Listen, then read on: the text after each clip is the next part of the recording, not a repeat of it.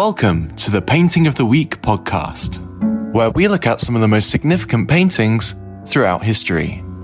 Introducing your hosts, Phil Grabsky and Laura Bentham.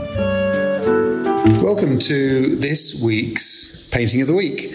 And we've come out of our, um, where we normally do the, the podcasts, and we've come to a place called Charleston House in Sussex, um, not far from where both Laura and I live in Brighton. Charleston House is absolutely fantastic. I've been here a few times. Um, and there's reasons to come any time of the year, both to look at the house and to look at its garden. And it's in a beautiful spot, nestled in the South Downs.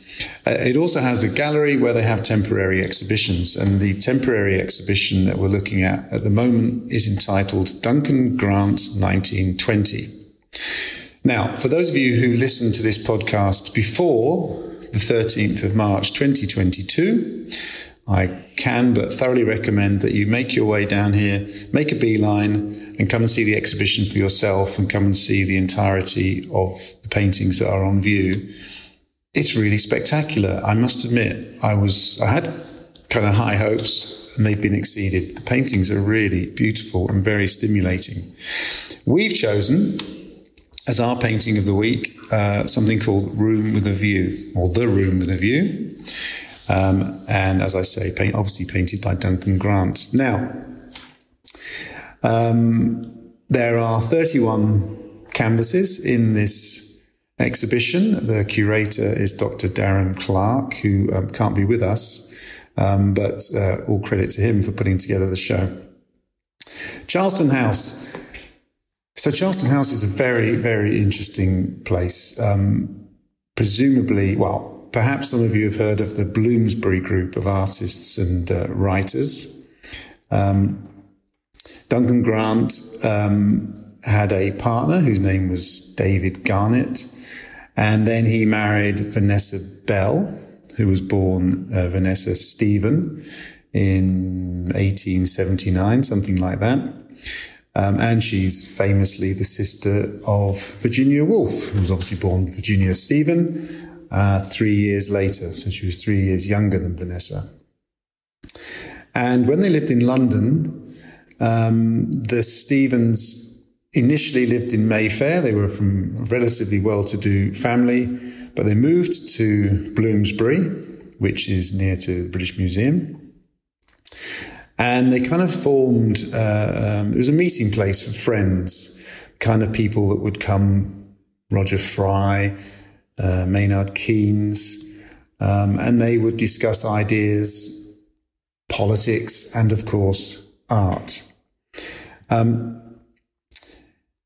1920. Sorry, Laura, I will let you speak at some point. Right. Laura, Laura is here. I am here. let's, let's, okay, no, no, no, enough of the. All right, enough of the background. Let's look at the picture. So, Laura, what are, hang on, because you've got to say because I'm never. I'm so excited today because, like I said to you, I've actually never been in an exhibition where there's no people. There's no people. so, Phil, you walked in and this is just normal behaviour for you. I'm just really trying to hold it together here because this is just so exciting. I'm so excited. And then we picked this painting, which is incredible.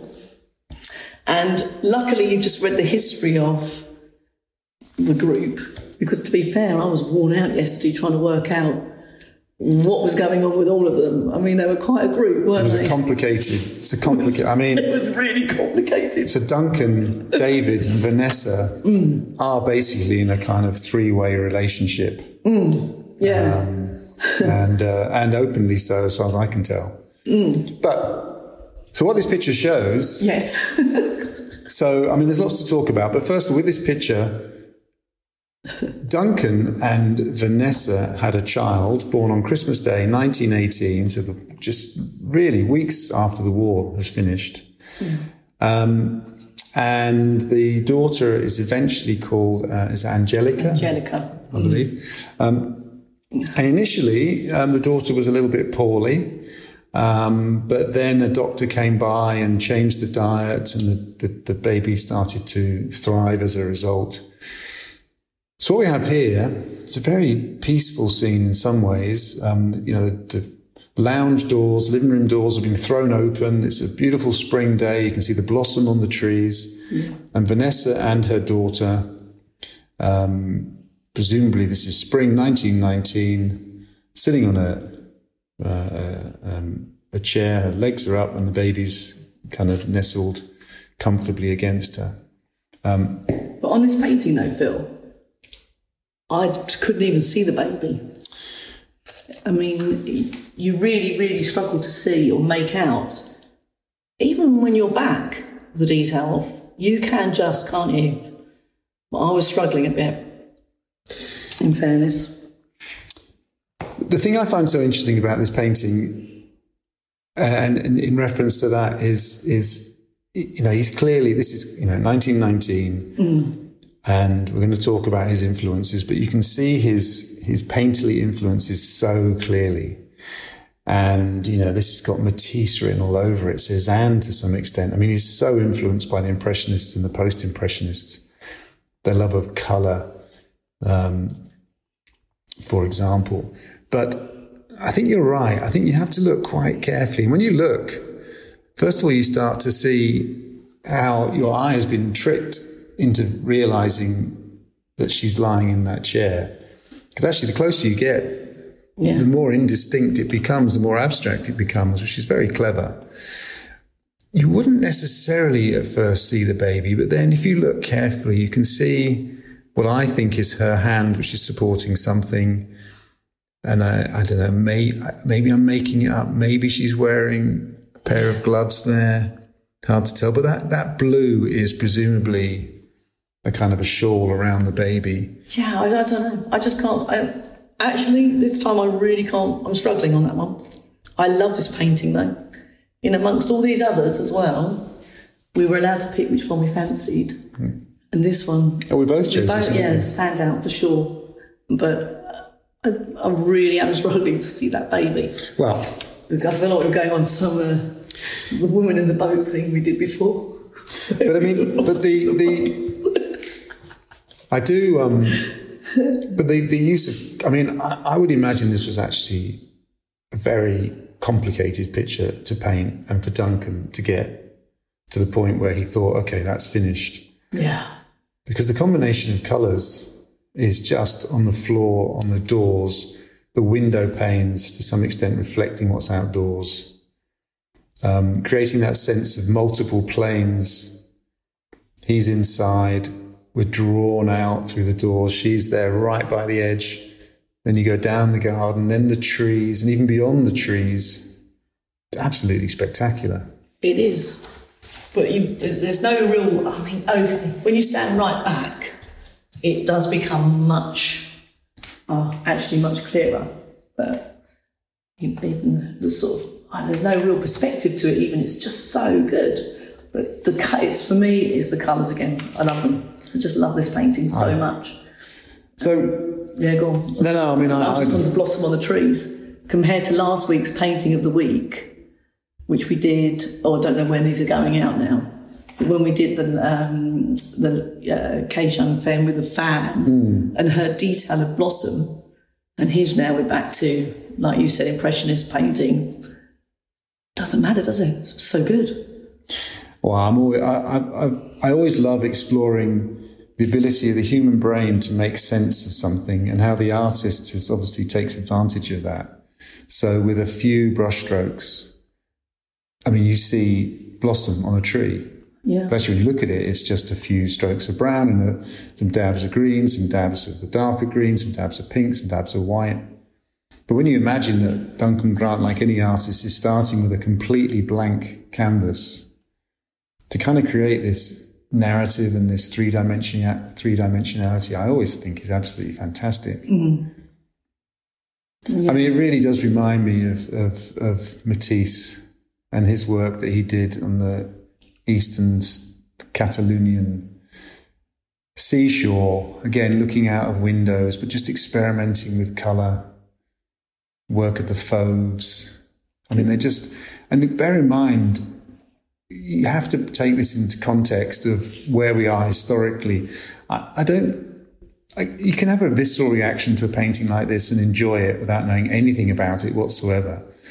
But actually, I always think these paintings are more interesting when you do understand something of the context. Yeah. So, Britain has just come through the most, hor- I don't, you know, I don't even need to say it, but the most horrendous period of warfare.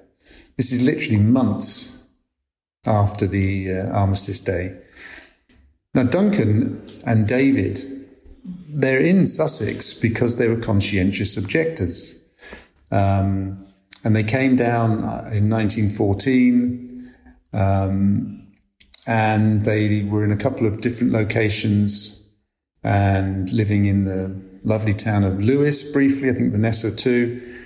But then uh, in 1916, they had to move and they heard about a this farm that was uh, available and they ended up here in Charleston House. Um, one of the reasons they came down to Sussex is that one way of avoiding being conscripted, um, although it must be said that initially soldiers were volunteers, it's only a bit later when things started getting rough and the casualties were so high, as I understand it, that people were actually conscripted, was to engage in farm work. So they had to come down. They had to. So you know, during the day they're working, as I understand it, they're working as farm labourers. Yeah, by all accounts, he, was working really hard. Yeah, working really hard. So and then coming back and trying to find the time to paint. Um, I don't know enough about it to know whether he was working five, six, seven days a week. Obviously, farm work is extremely uh, taxing and often often is seven days a week. Yeah. Um, What's interesting about this painting is, though, that, like you say, his actual lover was David Garnett and Vanessa. And this was a baby that they had together. yeah, And don't you think when you look at that painting, there's obviously quite a lot of, well, from me, tenderness. And he's obviously really, this is his child, which maybe he didn't think he was necessarily going to have a child because, you know, it was probably not, it wasn't, I don't know whether they, you know, they planned it or anything. I have no idea. But when you look at her figure, I think it stands out differently to the rest of the painting. So I'm. Uh, yes. Well, Do you see that? No. Or is that just me? Well, she certainly stands out from the rest of the painting, but that's obviously you know a deliberate thing, isn't it? Yeah. But he must have, like you said, you're just coming out of the war, and there's almost like a tenderness in that painting, in in the way he's painted her. Well, it's life affirming, isn't it? It's. Mm. it's I, there's no question that we're talking here about spring and the possibilities of rebirth, regeneration, mm. a young child, the color. I mean, there's there's an optimism to it which I, he may or may not have felt. Yeah. Um, but Vanessa, Vanessa Stephen, as she was born, so she'd married a guy called Clive Bell. so what happened to? So yeah, so I forgot. They had an open relationship, I believe. But then eventually, Clive, he did move in at one stage, but I think that was later on. So when they had this child, so Duncan Grant never married Vanessa. I don't think so. Okay. I'll, I'll be honest with you, I've got about six pages of notes, and if I start rustling them, Go, you go ahead, you They're rustle away. Actually, while you're rustling away, I'm going to read. Um, I knew a couple of lines of this, but I'm going to read uh, what the Times said about this exhibition in 1920, which is very interesting because obviously um, literary critics, uh, artistic critics, could be very harsh. But here we got the following Times, Tuesday, February the 10th, 1920. The exhibition of paintings by Mr. Duncan Grant leaves us puzzled and a little depressed by a willfulness, perhaps unconscious, which seems to hamper his great talent. No one can look at his room with a view without seeing that he is a born painter, one whose very paint makes beauty when he chooses. That's a fantastic. And I mean, I, I, I think we probably don't talk about Duncan Grant enough. I mean, he's, he's clearly a masterful painter when you look at this. yeah, I mean, 1920 was his first solo exhibition. and he held it at a place called the uh, Patterson Carfax Gallery. Now, that had been founded in 1898. Um, by 1920, it was, well, I've read two places. One was Old Bond Street, the other one was Bury Street. It doesn't really matter. It was in Mayfair. And I think they were known for kind of champion, championing, um, broadly speaking, kind of the avant garde. And you need, we've talked about this in other podcasts, of course, you need the gallerists to show people's works. These works were for sale. This work, for example, was for sale for 40 guineas and was actually bought by Arthur Clifton, who was the director of the, of the, uh, of the gallery. So the gallerist bought this painting for himself. But as you go around the exhibition, you can see, which is quite nice actually. I've not seen this before in an exhibition. Every painting has the price on. Yeah. And every painting says to whom it was sold. And I think he, I read somewhere he sold 20 something of the 31. 24 of the 31 were sold. Well, I mean, I've made films about Van Gogh and plenty of others who had their shows and barely sold a painting. so that, that says something in itself. Yeah. We didn't buy one ourselves and thought we should have done. I think it must have been quite hard for them though, because obviously he had, you know, they, they were kind of covering up quite a lot in this house. So, you know, I think there might have been a lot more to their paintings. When when you look around the room, there's a couple with Vanessa and David in the same room, and you So know, what do you mean covering up? What well, obviously he up? was his lover was David Garnett at the time. That's not, you know, I mean, you're already a conscientious objector, so a lot of people might not have been too keen on that, and so you've got to work doubly hard to make. Then you've got you're living in this house, and I'm assuming then probably looking over their shoulder quite a lot. They've got this open. Vanessa's got an open relationship with Clive, so I mean, there's quite a lot going on. So you can imagine the freedom they felt in this house. Yeah. which they expressed. If you actually take a tour of the house, everything's painted. I mean, it's one of those. It's it's every cupboard, every stairwell, every alcove. I mean, it's beautiful. Yeah. Um, and uh, that love of decoration, that love of color, and so the, and the freedom to discuss, the freedom to argue, the freedom to paint, the freedom to behave as they more or less as they wished sexually. What it must have been like when they walked into Lewes or walked into Brighton or wherever the you know the nearest Eastbourne. Berwick you or- just don't know, do you? you wonder. I mean, I wonder how they whether they dressed outrageously, whether they talked outrageously, or whether they were a little bit more cautious. I mean, you know, I think they would have been plenty, Sure. plenty of people would have lost. I mean, don't they say every family suffered loss in the First World mm, War? Yeah. So, how did people feel about those that were clearly conscientious objectors? I mean, there's, you know, the, these are not people would have known these were conscientious objectors, and I'm sure they must have thrown barbs in their direction. Yeah, for sure. And then I mean- we might have analysed what was, you know, the sort of relationships they were all having. I don't know. I do not know. I mean, Grant, at this point, so he's born in 1885. So what is he? He's 34, 35. Like just about every artist we look at, Laura, he, he, he traveled to Europe in the early 1900s. Um, in particular, he went to um, Picasso's studio. I remember talking about that in the in the film Young Picasso. Picasso had this extraordinary studio and a pretty rundown block in Montmartre, but it was just full of artists and people just wander in and out, look at each other's works. Very interesting place.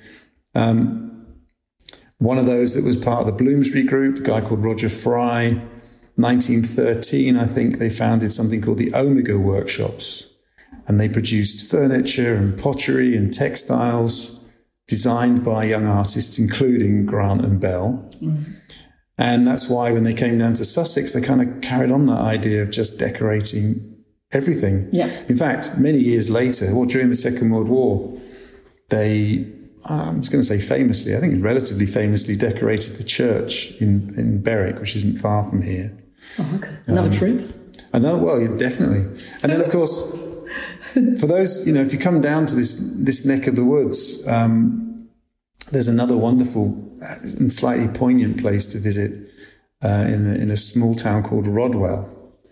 And I think it, it's the uh, it's the monk's house. It's called the monk's house. That's right. Um, so Vanessa Bell's. I mean, we're getting off the painting a bit and getting into biography, but it is interesting. So Vanessa Bell's. Well, Vanessa Bell's sister, Virginia, who was born, you know, two and a half, three years later. In 1912, I think she marries Le- Leonard Woolf. Um, together in 1917, so again during the war, they founded the Hogarth Press, which basically was the press that published most of her work. Yeah. Uh, they rented a home in Sussex, but then they moved here permanently in 1940 during the war.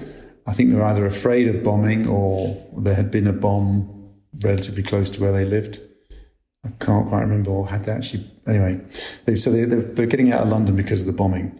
Um, just to remind people, so some of the books that she wrote to the Lighthouse, 1927, Orlando, 1928, A Room of One's Own, interestingly enough, um, 1929, so kind of a similar-ish title.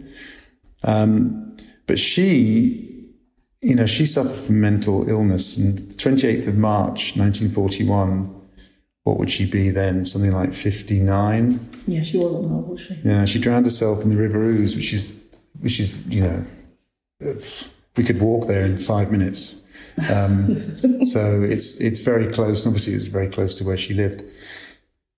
So again, I always do wonder these kind of complicated relationships and um, with all the intricacies. Uh, I'm not sure it suits everybody. You know, I'm not sure that everyone gets comes away from it having only experienced pleasure. I, I, don't. I mean, obviously, there's more to Virginia Woolf's mental illness than all these complicated relationships. But Well, that was, that, hers was really sad, wasn't it? That her mother died when she was 13. But um, I think she was sexually abused by a half brother, as one of the things. yeah, or maybe both are half brothers. Right, okay. So, I Oh yeah. I mean, really, really tricky. And then she didn't have any children. But I wish there was somebody here to clarify all of these different, the web of all the relationships because sometimes you read online and you don't know what you're reading, you think, oh, is it true? But there was one of the things I read that she also really liked Duncan Grant. Hmm. And that uh, there was a slight tension between the two sisters. Um, but whether that's true or know I don't know because obviously there was a rumor then that they may have had a relationship, Relationship. but only small, and then obviously he was with Vanessa, and that was that. So but do you see any of that in this painting? Do you see any kind of suggestion that there's anything beneath the surface with her? I mean, she's not. She's turned away. She's thoughtful. yeah, I just think the fact that he's painted that that painting with the the child, which for me I can hardly see, and I'm still struggling. Mm, mm. But it's just the way I actually think it's just a tender drawing because of her feet being up and the little and the mm. sort of whatever shoes or boots that she's wearing at the bottom. But I also really love her hat, and it just feels that he clearly, I think there's a real love sort of love there for her, especially with the baby. But again, you know, just look at the. You know, you talk about the shoes and the hat. I know I love the shoes. But they're, they're, you know, if you if you go in really really close, yeah, it's just a few little kind of yeah, brush, um, tiny little strokes. Mm. They're not shoes at all. But actually, you just step back a mm. meter, mm. you get it completely. Your brain is, is working it out. There's, you know, she's wearing two, you know, a pair of black boots, or the hat.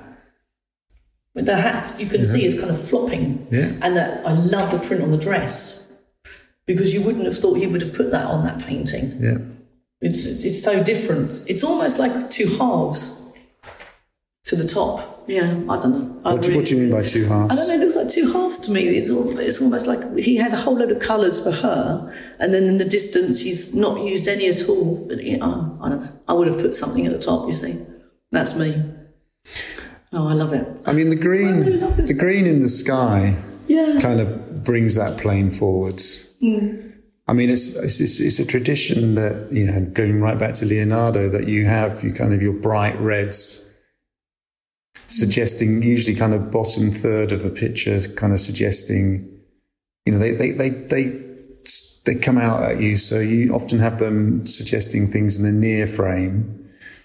And then it fades off to kind of light blue, which kind of takes your eye into the distance. Mm. Monet, when he was planting his garden in Giverny in the, in the autumn, planning ahead for next spring when he would paint the same garden, would have the bright colors at the front and the, the the shades of blue plants towards the back just to give it that depth. Yeah.